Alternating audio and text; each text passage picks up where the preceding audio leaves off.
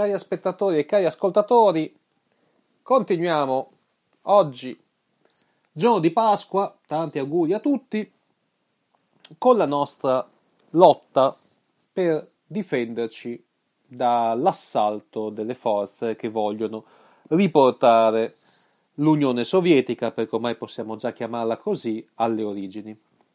Stiamo provando Soviet Dawn, vi invito ad andare alla puntata di ieri per sapere com'è partita la, com'è partita la campagna. E mm, la situazione com'è? La situazione è che noi continuiamo a essere in guerra nella prima guerra mondiale contro la Germania, contro gli imperi centrali. Abbiamo scelto l'opzione Bukharin. Nonostante ciò, abbiamo alcuni alleati che sono venuti un po' più dalle nostre parti, dicono per aiutarci in realtà per controllare e cercare di frenare la rivoluzione che sta andando avanti. Abbiamo alleati americani e giapponesi, ricordo che i giapponesi erano alleati con l'intesa nella prima guerra mondiale, è pratic- è, insieme all'Italia è praticamente l'unica altra nazione che cambia, diciamo così, fronte fra la prima e la seconda guerra mondiale, anche se poi sappiamo che l'Italia già nella prima era alleata originariamente della Germania. E, e abbiamo poi gli eserciti e gli alleati, fra l'altro, appunto, non stanno veramente quindi invadendo, l'autore del gioco ci tiene in questa nostra versione, in questo nostro what if, non stanno invadendo l'Unione Sovietica, ma comunque sia la loro avanzata vuol dire che stanno cercando di aiutare in ogni caso i bianchi, le forze diciamo, reazionarie a, a vincere. E gli alleati sono in questo momento quelli più vicini, perché sono a due caselle da Mosca. I finlandesi con la guerra civile in casa fra bianchi contro rossi sono ancora all'inizio. Uh, I tedeschi non ci preoccupano ancora più di tanto perché sono a due caselle a Pietrogrado e quindi a tre da Mosca. Anche i polacchi, anche loro impegnati con una guerra civile, insomma, almeno nel tentativo di rendere, di, di, di guadagnare alla fine della guerra una, una Polonia più grande possibile sono ancora abbastanza lontani, così come sono lontani sia i meridionali, che sono a quattro caselle da Mosca, che l'esercito bianco orientale, aiutato dalla legione ceca, che sono a tre caselle da Mosca. La situazione peggiore quindi in questo momento sono gli alleati a due caselle da Mosca e il livello politico che è solamente due. Questa rivoluzione sarà anche per l'arrivo degli alleati che vengono a controllare la situazione, all'estero non è vista tanto bene. Noi possiamo contare su nuovi giovani ufficiali che rendono l'Armata Rossa un corpo abbastanza avanzato, sul fatto che abbiamo trovato l'oro degli zar, che ci permetterà appunto di avere dei vantaggi, e, mm, e, sul fatto abbiamo già fondato la CECA, quella che poi diverrà il KGB, cioè l'agenzia di controspionaggio e di spionaggio interno. Ripartiamo. Allora, i cosacchi del Don attaccano. Eh, la Germania è coinvolta, sicuramente nostra nemica della prima guerra mondiale, non ancora finita. Comunque sia, nel maggio del Uh, 1918 Piotr Krasnov viene eletto ataman, cioè il leader supremo del, dei cosacchi del Don, che sono assolutamente bianchi, nel senso appunto di affiliazione politica, che eh, costui avrebbe condotto le sue forze di cavalleria contro i sovietici con il supporto e l'equipaggiamento dell'esercito tedesco, anche se i suoi alleati avrebbero più tardi negato l'aiuto tedesco. Allora, chi avanza? Avanza la Polonia che arriva a due caselle da Mosca e soprattutto uno da Kiev, che potrebbe essere un problema, perché ci abbasserebbe il livello politico appena prende Kiev. Avanzano i meridionali, che comunque sono ancora tre caselle, siamo relativamente tranquilli. Abbiamo tre azioni, ma più uno per riorganizzarsi e meno uno contro i meridionali. Allora, io affronterei prima le cose più importanti e poi eventualmente punterei alla riorganizzazione. Quindi farei un attacco contro i polacchi.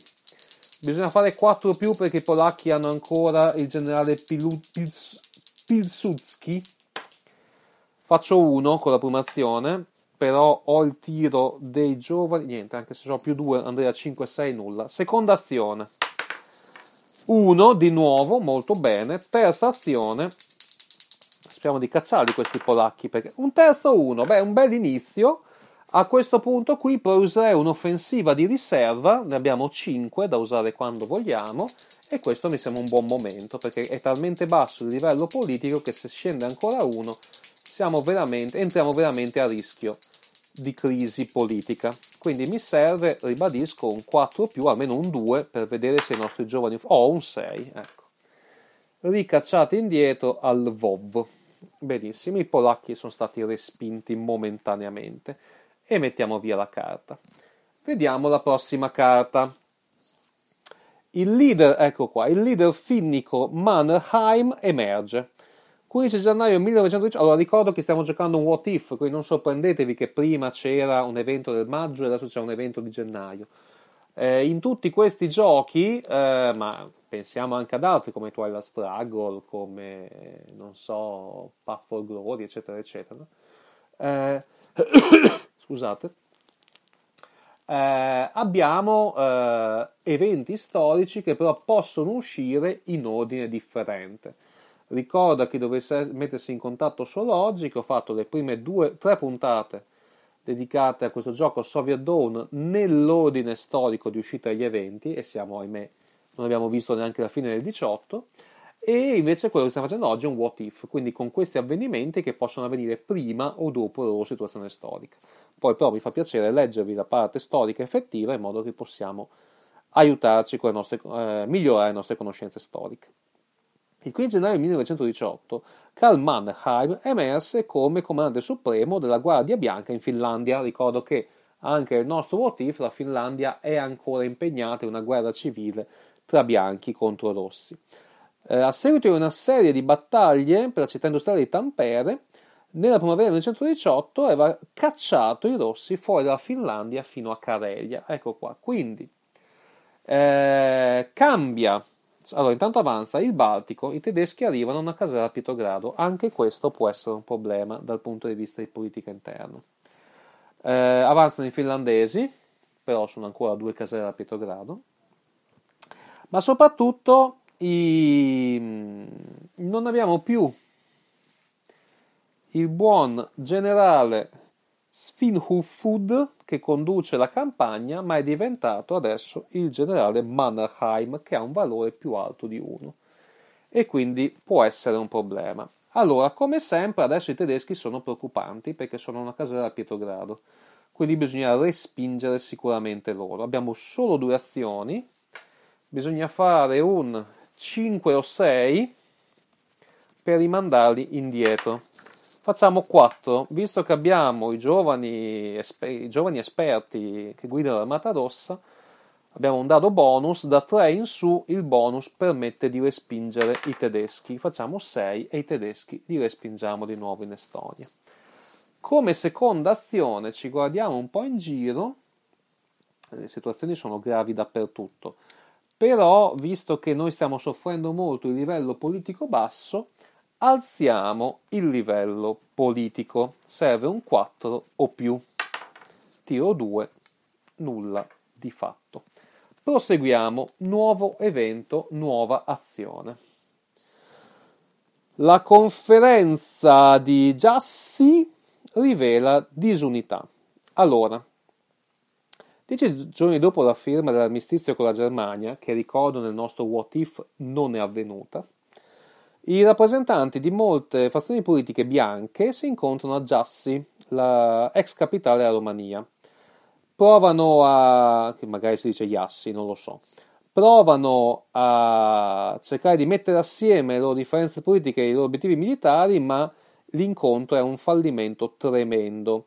Rivela che gli alleati occidentali. rivela agli alleati occidentali eh, il livello di divisione interna fra le varie fazioni bianche. Quindi non avanza nessuno, ma una cosa che è molto utile per noi, arreta gli alleati che iniziano a dire: mm, Ma siamo proprio sicuri che vogliamo che la Russia torni con i precedenti governanti?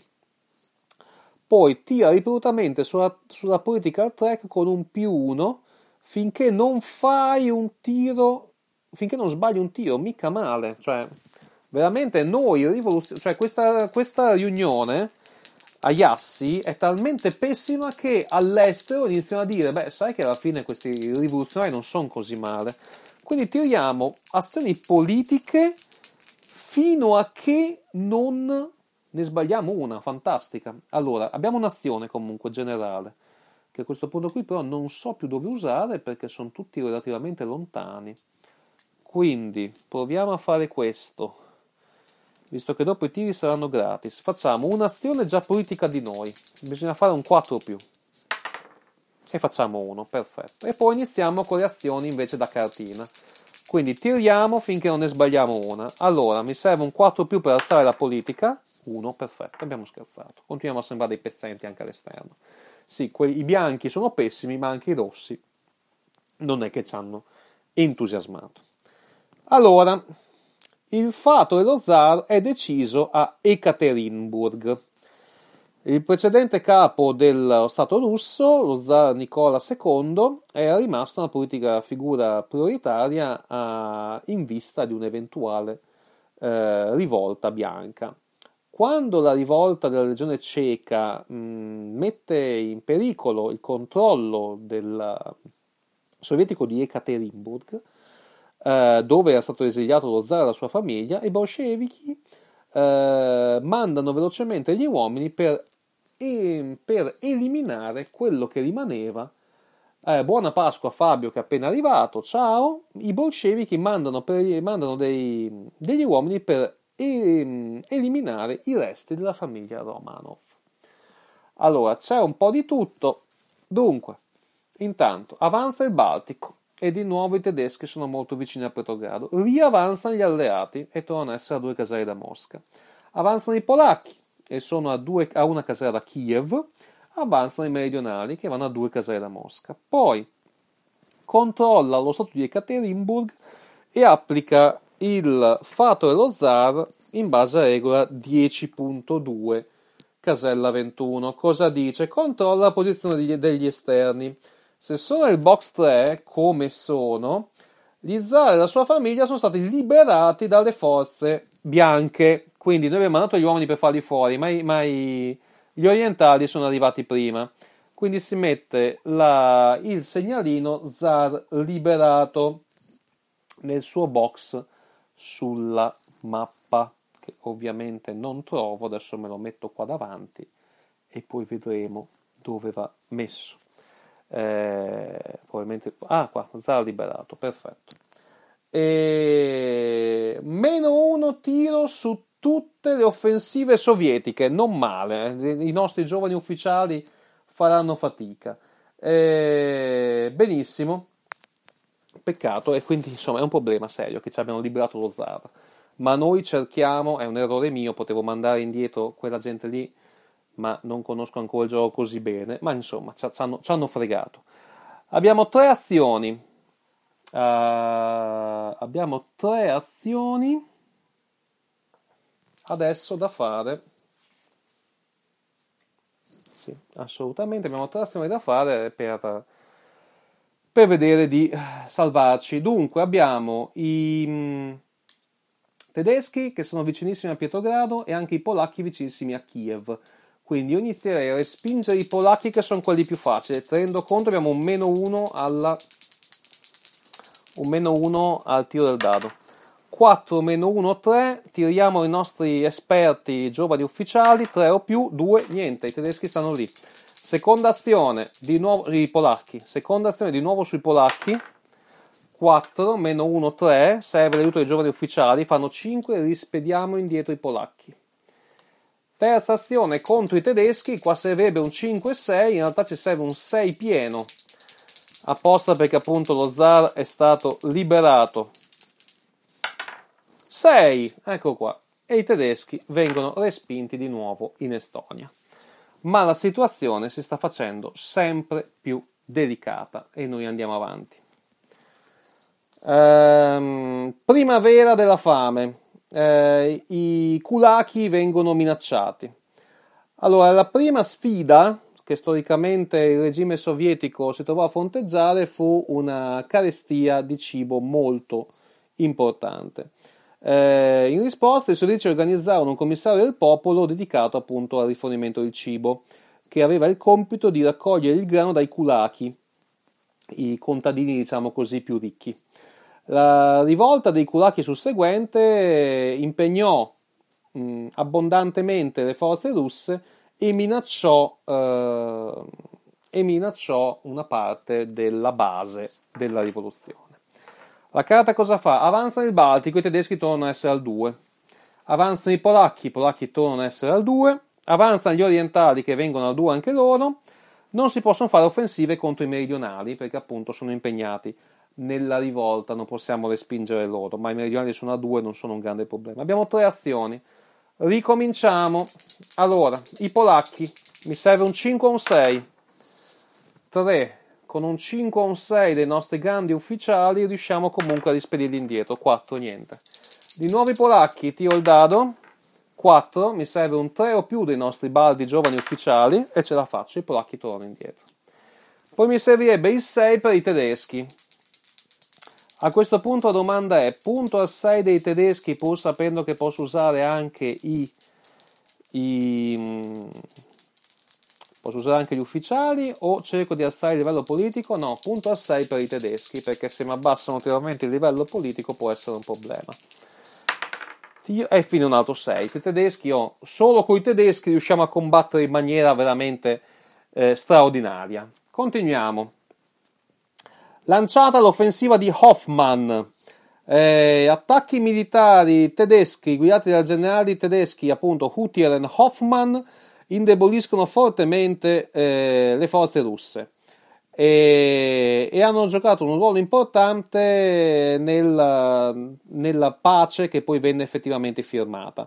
Um, ok, quindi questi qui invece la pace ormai abbiamo già detto che non la facciamo, abbiamo seguito l'opzione, Bu, abbiamo seguito l'opzione Bukharin e quindi continuiamo a, a picchiarci, i tedeschi stanno facendo mh, mm, attacchi importanti. Avanzano i meridionali che sono a uno da Mosca, quindi i bianchi sono un pericolo, e avanzano i tedeschi che sono a uno da Pietrogrado e a due da Mosca, quindi doppio problema.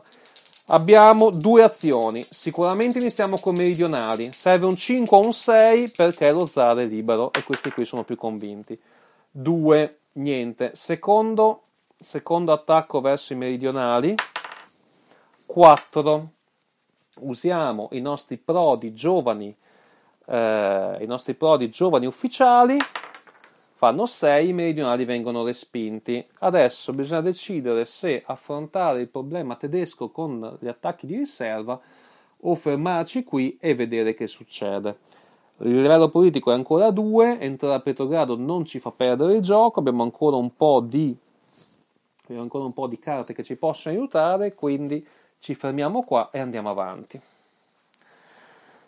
Allora, ecco qua, repubbliche minoritarie fanno eh, la secessione. Uh, quest'ultima disastrosa performance nella prima guerra mondiale porta molte, eh, molti stati dell'Unione russa, composti da nazionalità non russa, a tentare di, di, fare la secessione. La Finlandia, la Polonia, gli stati baltici, Lituania, eh, Lettonia e Estonia ottengono indipendenza, mentre Ucraina, Georgia, Bielorussia, Armenia e Azerbaijan sono piano piano integrati con la forza, reintegrati con la forza nell'Unione Sovietica. Avanzano gli alleati che sono a un passo da Mosca. Attenzione, attenzione. I finlandesi che arrivano a un passo da Pietrogrado, gli orientali che sono a un passo da Mosca, basta per fortuna perché cioè, la situazione è già abbastanza drammatica. Abbiamo due azioni e niente, bisogna iniziare a sparare su quelli più vicini. Iniziamo con gli orientali che però hanno un più uno perché hanno la legione cieca con loro, quindi serve un 5 o 6, in realtà serve un 6 perché lo zar è libero. Facciamo 3, neanche con l'aiuto dei nostri prodi, eh, dei nostri prodi, ehm, dei nostri prodi militari riusciamo a respingerli. Seconda azione sempre con gli orientali, per cui serve per appunto un 6, ma sarebbe un 6 anche per gli alleati, quindi continuiamo con gli orientali che mi sembra si muovano più spesso. 2, niente. Ecco, siamo in una situazione pressoché drammatica, dobbiamo iniziare a usare le nostre riserve offensive perché abbiamo la cieca che ci permette di reinserire una carta di fare due azioni. No, usiamo la cieca se c'è qualcosa che non va. Vediamo se prima viene fuori qualcosa che ci può aiutare. Anche perché potremmo usare quattro azioni offensive, magari rischiamo che vadano tutte. Niente, usiamo le azioni di riserva. Prima riserva offensiva contro gli orientali. Abbiamo tirato un fantastico 5. Ci serviva eh, il uh, 4, eh, ci serviva il 6. Col 3 o più i nostri giovani ufficiali riescono a salvarci. Sì, gli orientali sono respinti. Stessa cosa contro gli alleati. Facciamo un'altra offensiva di riserva 6 e gli alleati tornano indietro. Perfetto, sono rimaste due offensive di, riter- di riserva, due decreti politici. Salutiamo Max che è appena arrivato. Tanti auguri a Max e a Fabio. E andiamo a vederci la prossima carta. Il viaggio è ancora lunghissimo. I generali formano l'armata volontaria. Allora, l'armata volontaria è stata una delle prime forze dei bianchi raccolte durante la guerra civile formata inizialmente dal generale Alexev e da Kornilov, ex primo ministro, alla fine del 1917, era formata da studenti, cadetti, cioè supporter, eh, diciamo così, insomma, appartenenti al partito cadetto, per l'appunto, il socialdemocratico, ufficiali, ex ufficiali e cosacchi. Marzo, um, al marzo del 1918 il suo numero era cresciuto a circa 6.000 uomini, era sotto il controllo del generale Anton Denikin, che è quello che infatti viene da sud. Allora, avanza la forza finlandese che prende Pietrogrado e questo è un problema perché scende il livello politico. Avanza la forza meridionale che ha un passo da Mosca e abbiamo tre azioni. Ricominciamo a sparare come dannati. Prima sui meridionali. Mi serve un 5 o 6 e li respingiamo le altre due azioni contro i finlandesi in cui invece mi servirà un 6. Ehm, tiriamo 3, niente, neanche con l'aiuto dei nostri podi ufficiali. Tiriamo un'altra volta 1, niente. I finlandesi sono in una pessima posizione. Finiamo di usare riserve offensive. Cosa devo dirvi? Un'offensiva di riserva 3, mm, niente, perché si serve un 6 e il massimo che i giovani ufficiali possono darci è un più 2. E 4, ecco, se adesso tiriamo un 5 o un 6 riusciamo a respingere i finlandesi, ma la vedo molto male, infatti tiriamo 4. Altra carta, ormai stiamo finendo, stiamo finendo i canditi, eh? penso la nostra avventura finirà qui. Attenzione però, allora, Trotsky guida i rossi e salva Pietrogrado, forse quella che ci serviva, chissà. Nell'ottobre 1919 eh, c'erano pessime notizie per Lenin. C'erano i bianchi di Denikin, come sta per avvenire, che stavano minacciando Mosca, e le forze Judenik fuori da Pietrogrado. Lenin decise di abbandonare Pietrogrado. Trotsky invece convinse il comitato centrale di difenderla e prese personalmente il comando da, da Zinoviev, che ormai era sfiduciato, e condusse una difesa eroica, eh, riuscendo a resistere nella capitale. Quindi che succede? Ho due azioni oppure posso scegliere di mettere la fortezza a Pietrogrado. Peccato che si abbia già i finlandesi in casa, quindi penso di non poterlo più fare. Allora, eh, non può essere fortificata e quindi bisogna fare due azioni. Perfetto, stava tutto quanto male. Insomma, avevamo tutti i nemici nella, nella casella giusta al momento giusto per loro. Due azioni, bisogna cacciare questi finlandesi eh, da Pietrogrado. Intanto avanzano anche i meridionali. Scusate, iniziamo col cacciare i meridionali. Serve un 5 o 6. 4, vediamo se, gli, se, i nostri militari riescono a cacciarli. Sì, 1. La seconda azione contro i finlandesi. Serve un 6. Serve un 6. 4. Se esce un 5 o un 6, i nostri giovani ufficiali riescono a respingerli. È uscito un 3, niente di fatto. Abbiamo un livello politico a 1, quindi usiamo un decreto mh, politico per cercare di alzare il livello politico. Serve un 4 più. Ce la facciamo, torniamo a 2, almeno quello, per evitare che ci arrivi qualcuno vicino e ci, e ci prenda. Allora, i finlandesi sono in punto da poter chiudere il discorso. Allora, per fortuna nostra, il tempo pessimo eh, dà problemi alle operazioni. La guerra civile russa ebbe mh, prese corpo durante numerose stagioni con climi differenti e il tempo atmosferico era un fattore costante durante le lotte e spesso interferiva con le campagne. Si tira un dado per vedere chi si muove. Con il 2 si muovono gli alleati che arrivano a una casera da Mosca, si muove il Baltico, i tedeschi anche loro a Pietrogrado, tutti assieme a Pietrogrado, non perdo un punto politico perché c'erano già i finlandesi, e si muovono i polacchi che vanno eh, a due casere da Mosca. Eh, non sono permesse offensive contro gli orientali o i meridionali, che evidentemente come loro non si sono mossi, anche noi non possiamo attaccarli perché il tempo a sud, a sud-est, è pessimo.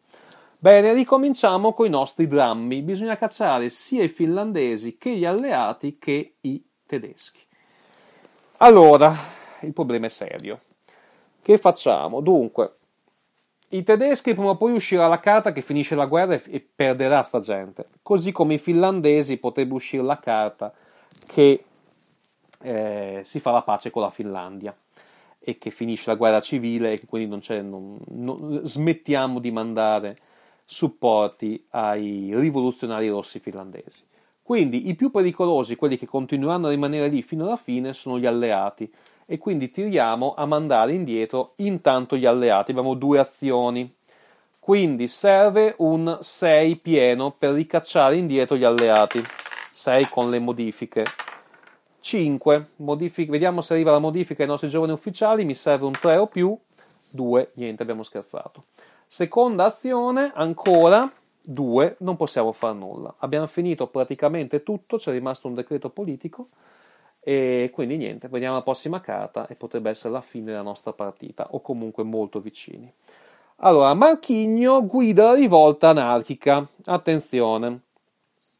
Ehm, le, praticamente le, i campi, eh, il lavoratore, il contadino eh, Nestor Macno eh, iniziò a mettere in piedi un uh, movimento anarchico per lottare contro l'autorità della sua nativa Ucraina.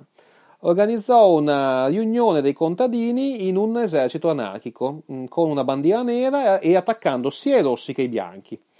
Eh, dopo una breve alleanza con i rossi, Macchino, eh, ritornò, Macno ritornò a opporsili e per la fine del 1920 le sue forze sono state liquidate da sto spedito in esilio.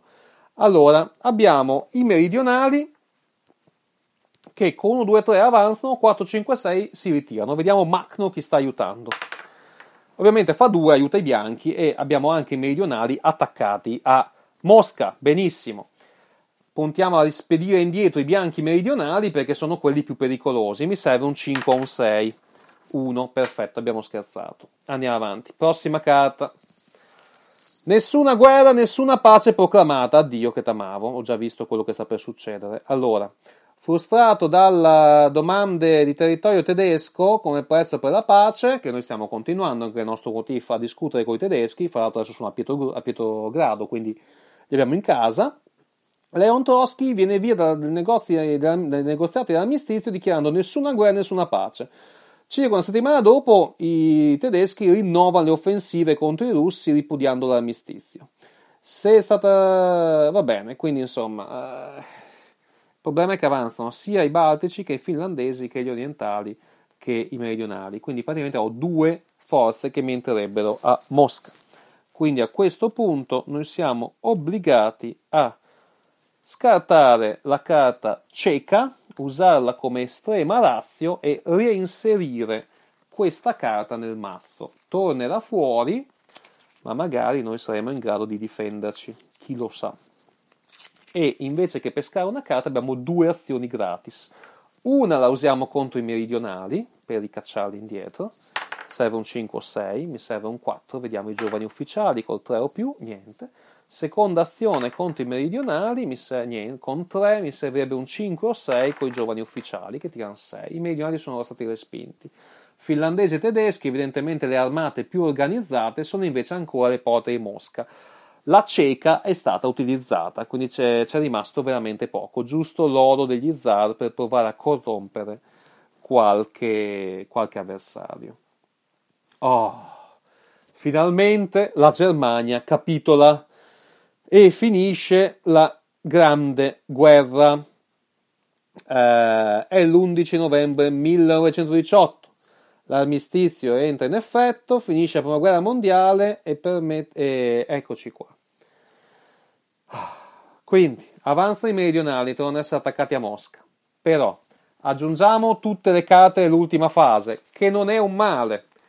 Oddio, arriva di tutto in quest'ultima fase, ma quantomeno si riduce la possibilità che esca la, la carta uscita prima, appunto, con uh, nessuna guerra, nessuna pace, massacro di tutti, eccetera, eccetera.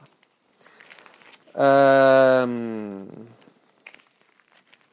al posto della Germania cioè, entrano i Baltici, gli Udenic, che ripartono però dal, dall'inizio mentre il fronte tedesco è stato chiuso.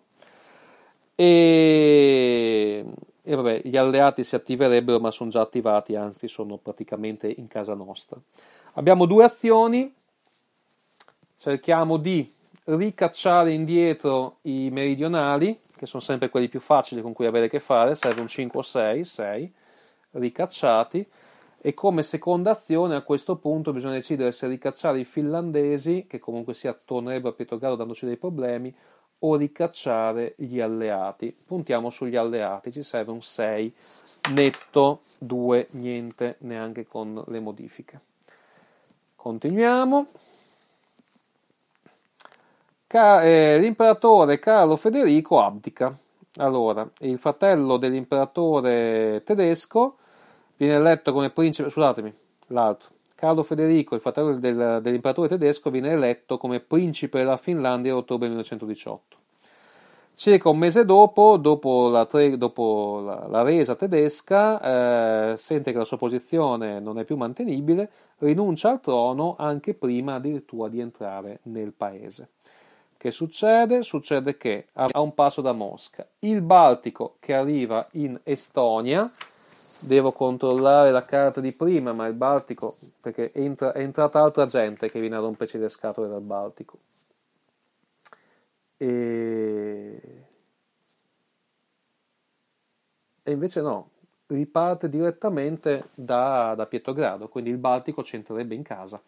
E, e, quindi niente, noi siamo costretti a usare l'oro degli zar per corrompere le forze baltiche e rispedirle un attimo a Pietrogrado. Beh, la situazione continua a essere assolutamente drammatica, ma in fondo siamo in uno stato d'assedio. Ehm, I finlandesi se ne vanno, il che non è un male. I finlandesi se ne vanno. Possono essere rimossi, controllo la regola 10.1.3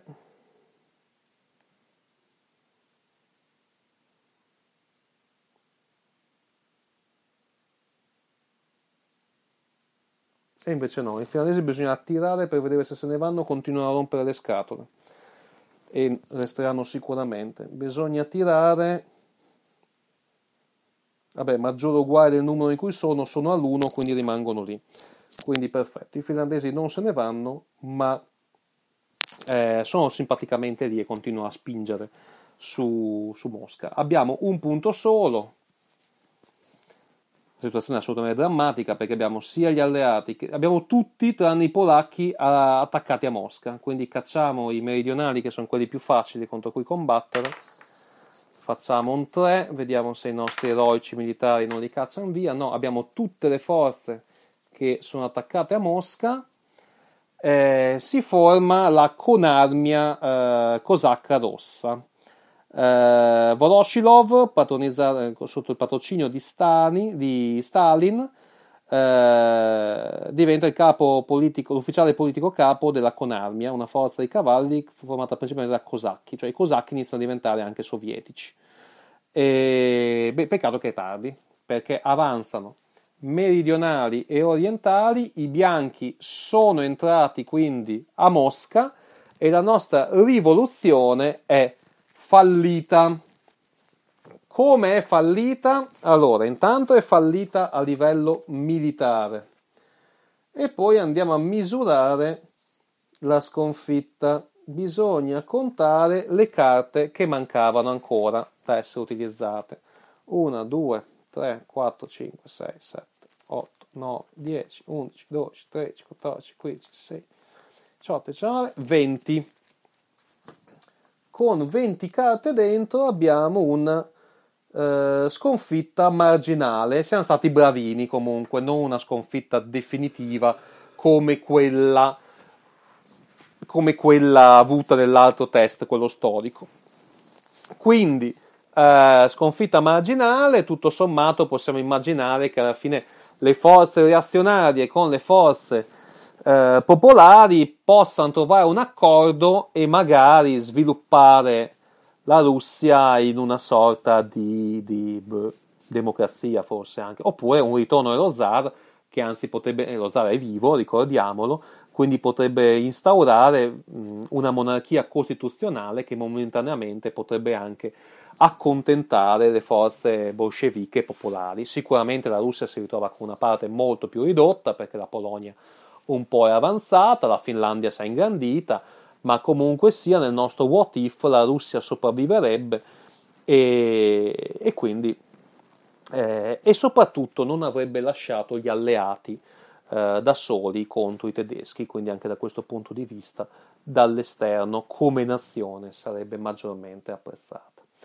Cosa abbiamo imparato? Ovviamente, eh, ovviamente le prossime volte che ci tornerò a giocare, ma così mi piaceva appunto condividere con voi le situazioni, le sorprese no, di quello che usciva. E Katerinburg non bisogna farci arrivare i, non bisogna farci arrivare i bianchi perché eh, è triste da dirsi, ma far fuori lo zar è fondamentale per mantenere il controllo dell'esercito e per il resto insomma non abbiamo modificato la situazione più di tanto perché poi è proprio il gioco è proprio strutturato in questa maniera, ti fa sentire relativamente tranquillo, poi di colpo ti arriva di tutto addosso, come è successo a noi. Io spero che eh, chi è stato con me o chi mi ascolterà si sia comunque divertito ai nostri what if. Spero che vi siate resi conto che il gioco comunque sia mantiene una sua logica interna, cioè anche se gli avvenimenti storici avvengono a intervalli differenti, il gioco è strutturato per avere una sua narrazione logica che ho cercato di comunicarvi no? con l'arrivo degli alleati, col fatto che continuiamo comunque a combattere contro i tedeschi, eh, con la stessa fine, appunto, vittoria marginale, nascere una monarchia costituzionale. Quindi è, è comunque qualcosa che ti fa approfondire la tua conoscenza della storia e, e poi ti fa anche ragionare però su come certi avvenimenti rispetto ad altri siano, siano stati più o meno importanti o cosa abbiano composto, comportato. Scusate. Uh, bene, ehm, ribadisco, spero che sia piaciuto. Se vi è piaciuto, scrivetemelo nei commenti. Se non vi è piaciuto, insultatemi nei commenti, che sapete mi fa sempre molto piacere. Se la cosa è piaciuta più avanti, con molta calma, probabilmente tirerò fuori qualcun altro di questi State of Siege eh, per Sperando il Giannizzero Nero, ribadisco Rivoluzione Francese, il Magnificent Stand con la carica di Pickett, eh, parliamo di guerra civile americana o altre cose del genere. Quindi eh, io ringrazio enormemente sia Fabio che Max che sono stati con me anche oggi che è Pasqua. Ringrazio tutti quelli che ci hanno ascoltato in passato. Leggevo che è da poco uscito anche un altro nuovo gioco, anche in italiano, dalla, eh, tradotto dalla Raven, dedicato sempre alla rivoluzione russa, quindi andrò ad approfondire l'argomento. E questo è tutto. Eh, grazie ancora per chi è stato con noi. Domani torniamo all'orario solito, perché se non sbaglio c'è il Giannizzero Nero, quindi domani ci risentiamo alle 17.45 con una puntata, saltiamo un po' indietro nella storia, dedicata alle signorie italiane. È un mese che dico che la faccio, forse è la volta buona. Il dubbio comunque fra le signorie o andare avanti con Ugo, Ugo Foscolo, quindi eh, con i sepolcri. Uno dei due ve lo beccate. Grazie a tutti, tanti auguri e vi ricordo che fra 5 minuti, 4 minuti ormai, perché è in diretta, inizia invece aspett- eh, scusatemi, l'Araldo del Giannizzero Nero condotto da Max Gotti che parlerà di eh, puntata doppia, 15 minuti più 15, in cui si parlerà di due tattici che simulano la seconda guerra mondiale. Il primo dei due, il secondo non lo so, ma il primo dei due è un mito per i giocatori in solitario. In solitario stiamo parlando di ambush che simulava appunto le avventure di unità tattica durante la seconda guerra mondiale, ovviamente americana, perché sono sempre i buoni, no? E quindi, ascolta- se vi è interessato il gioco in solitario, tornate ad ascoltarvi anche Max con Ambush, che è sicuramente un ascolto interessante e eh, nel caso Max mi stia ancora ascoltando, una domanda che vorrei sapere, visto che Ambush costa un rene praticamente, se è possibile attraverso Vassal, trovando il regolamento e le tabelle da qualche parte, simularlo senza avere il gioco fisico. Questa è una cosa che mi interessa molto perché potrebbe essere utile anche dal punto di vista scolastico. Quindi, se è possibile trovare tabelle, regolamenti, eccetera, e poi simulare il gioco direttamente su Vassal, perché ho visto che su Vassal, in ogni caso, il. Eh, il log, il, il mod, scusate, c'è quindi eh, la plancia c'è, quindi è possibile giocarlo anche su Vassal. Basta, ho parlato anche troppo, eh, vi saluto, metto la sigla e rinnovo i miei auguri di buona Pasqua a tutti quelli che mi hanno ascoltato o che mi ascolteranno. Alla prossima!